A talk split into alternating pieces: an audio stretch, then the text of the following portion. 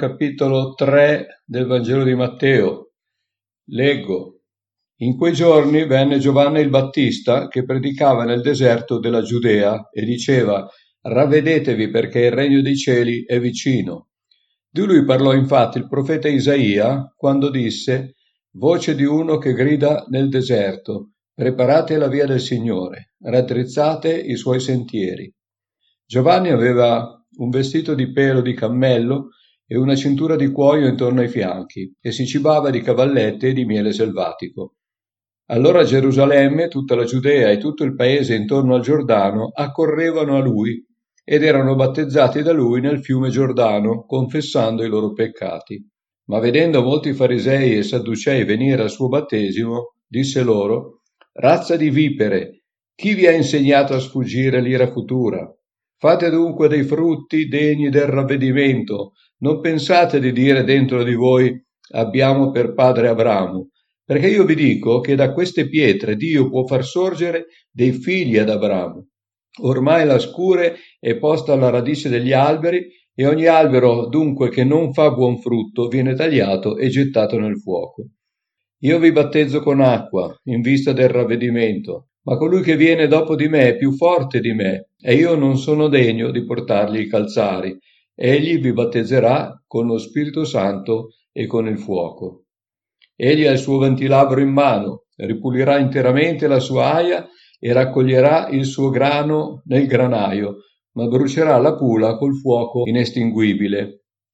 Ci fermiamo un attimo qui, voglio fare qualche considerazione sul ministero di Giovanni.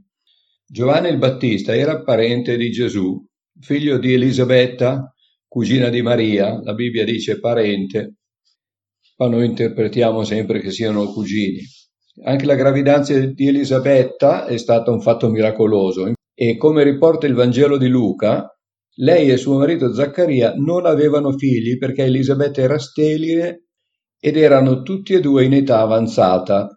Questo è scritto in Luca, capitolo 1, versetto 7. Quando Elisabetta era ormai al sesto mese, Maria, che era appena rimasta gravida, andò a farle visita e rimase con lei tre mesi. Quindi immagino che l'abbia anche aiutata a far nascere Giovanni.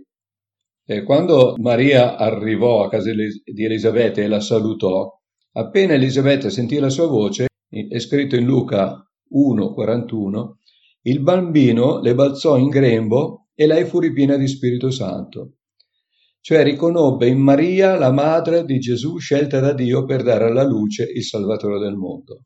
Il ministero di Giovanni Battista era stato annunciato fin dall'antichità. Il suo compito fu quello di annunciare la venuta del Messia e preparare i cuori delle persone a riceverlo. Attraverso la sua predicazione invitava la gente a ravvedersi, ad abbandonare il peccato e a prepararsi a ricevere il Signore. La profezia che riguardava il ministero di Giovanni Battista si trova in Isaia capitolo 40 versetto 3. In quel tempo i giudei vivevano nel peccato, come è successo tante volte nella storia di questo popolo, vivevano lontano da Dio. Si erano allontanati da Dio e da circa 500 anni Dio non mandava più la sua parola, ma molti di loro avevano già il cuore aperto per ricevere Gesù L'ultimo profeta dell'Antico Testamento fu Malachia. Infatti da Malachia a Giovanni Battista sono passati circa 450 anni.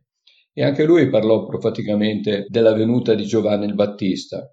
E lo dice in Malachia, capitolo 3, versetto 1, dove leggo Ecco, io vi mando il mio messaggero, che spienerà la via davanti a me, e subito il Signore che voi cercate, l'angelo del patto che voi desiderate, entrerà nel suo tempio. Ecco, egli viene. Giovanni esercitò il suo ministero fra l'Antico e il Nuovo Testamento. Non iniziò il suo ministero in mezzo alle folle, ma nel deserto, eppure la gente accorreva a lui per essere battezzata a testimonianza della propria volontà di abbandonare il peccato e vivere una vita santa. 500 anni lontani da Dio, senza una parola profetica, senza un messaggio da parte di qualche profeta, insomma aveva reso la vita dei credenti abbastanza pesante. Il battesimo di Giovanni non era come quello cristiano che pratichiamo noi, Il nostro è la testimonianza di aver accettato Gesù come proprio Salvatore e, come dice prima Pietro 3:21, la richiesta di una buona coscienza fatta a Dio. Il battesimo cristiano è per persone già ravvedute, mentre quello di Giovanni era per persone che chiedevano di ravvedersi. Entrambi i battesimi comunque sono una testimonianza di fede e la dimostrazione di voler far parte del nuovo popolo di Dio. In Atti 19, versetti 1 a 4, è spiegata questa differenza fra i due battesimi, quando Paolo incontrò alcuni discepoli che evangelizzavano, da notare che non erano battezzati ma già eh, evangelizzavano, non erano nemmeno battezzati di Spirito Santo e non l'avevano infatti ancora ricevuto ed erano stati battezzati soltanto da Giovanni Battista. Allora, quando Paolo li incontrò, chiese loro, con quale battesimo siete stati dunque battezzati? Essi risposero, con il battesimo di Giovanni. Paolo disse, Giovanni battezzò con il battesimo di ravvedimento, dicendo al popolo di credere in colui che veniva dopo di lui, cioè in Gesù. Udito questo, furono battezzati nel nome del Signore Gesù, quindi in acqua. E avendo Paolo imposto loro le mani, lo Spirito Santo scese su di loro ed essi parlavano in lingue e profetizzavano. Questo è scritto in Atti 19 da 3 a 7. Era un fatto scontato che il battesimo dello Spirito Santo eh, venisse dato a tutti coloro che lo volevano, che volevano servire il Signore e anche oggi deve essere così, le cose non devono cambiare.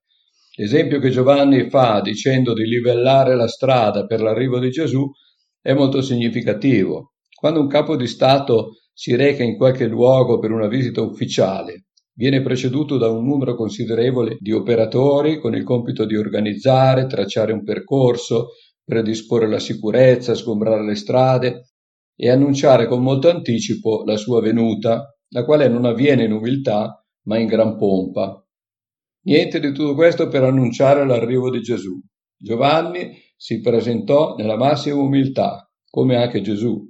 Non fu preparato nella comodità per questo compito, ma nella solitudine di un deserto e nella semplicità. Le sue priorità non erano il cibo, nemmeno l'abbigliamento e neppure una casa comoda e sicura.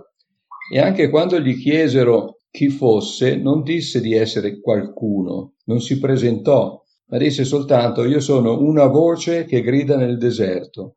Il suo messaggio era tutto e lui non era nulla. Eppure, secondo la testimonianza data da Gesù, fu il più grande fra i profeti.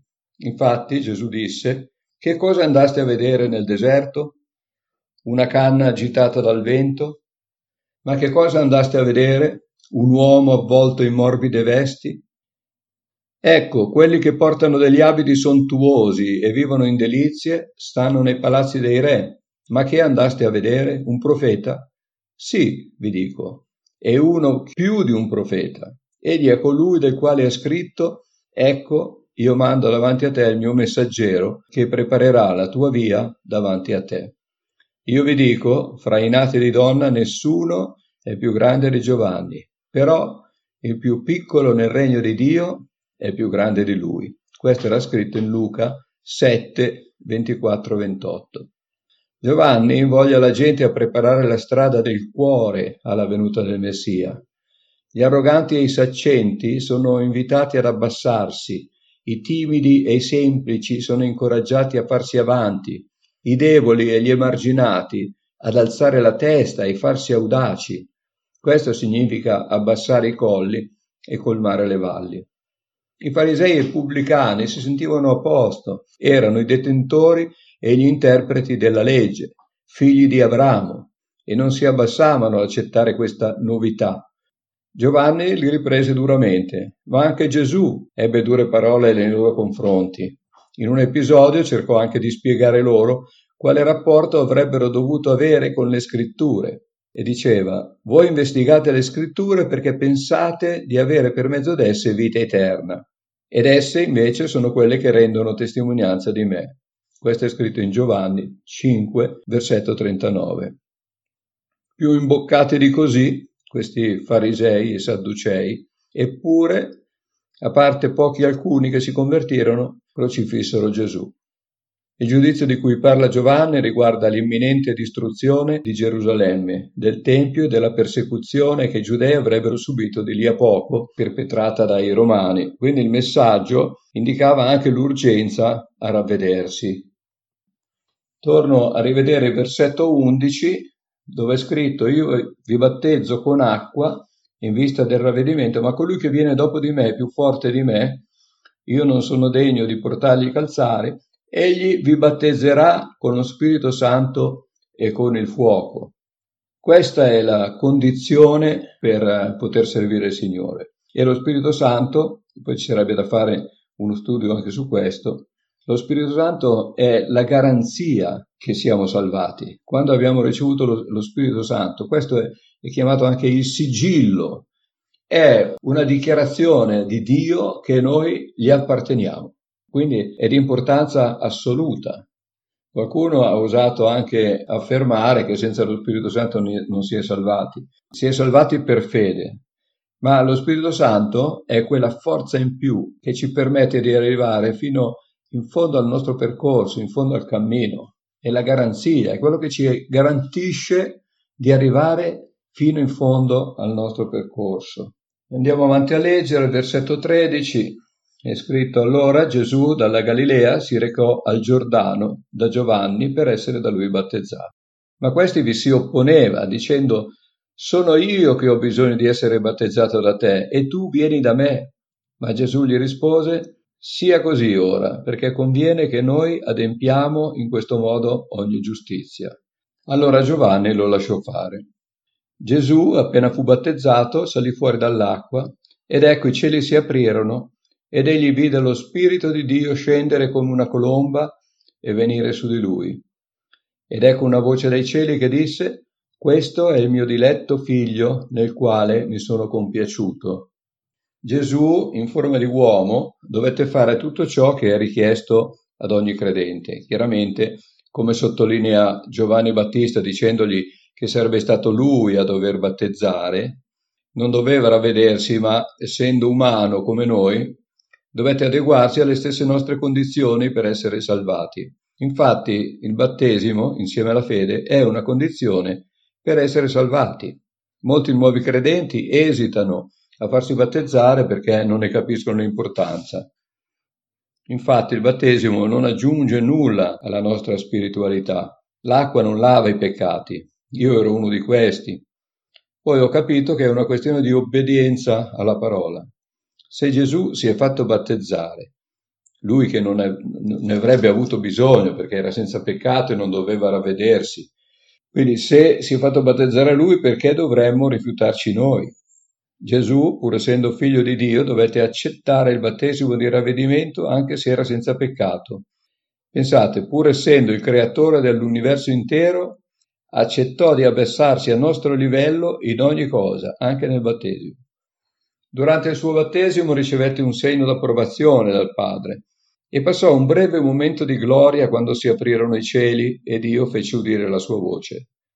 Fu necessario questo segno dal cielo, ma non tanto per confermare a Gesù di essere il Messia, quanto per testimoniare a tutti i presenti che Gesù era il Messia che stavano aspettando.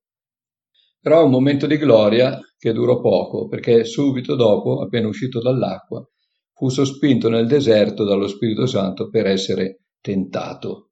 Ma questo argomento lo tratteremo la prossima volta.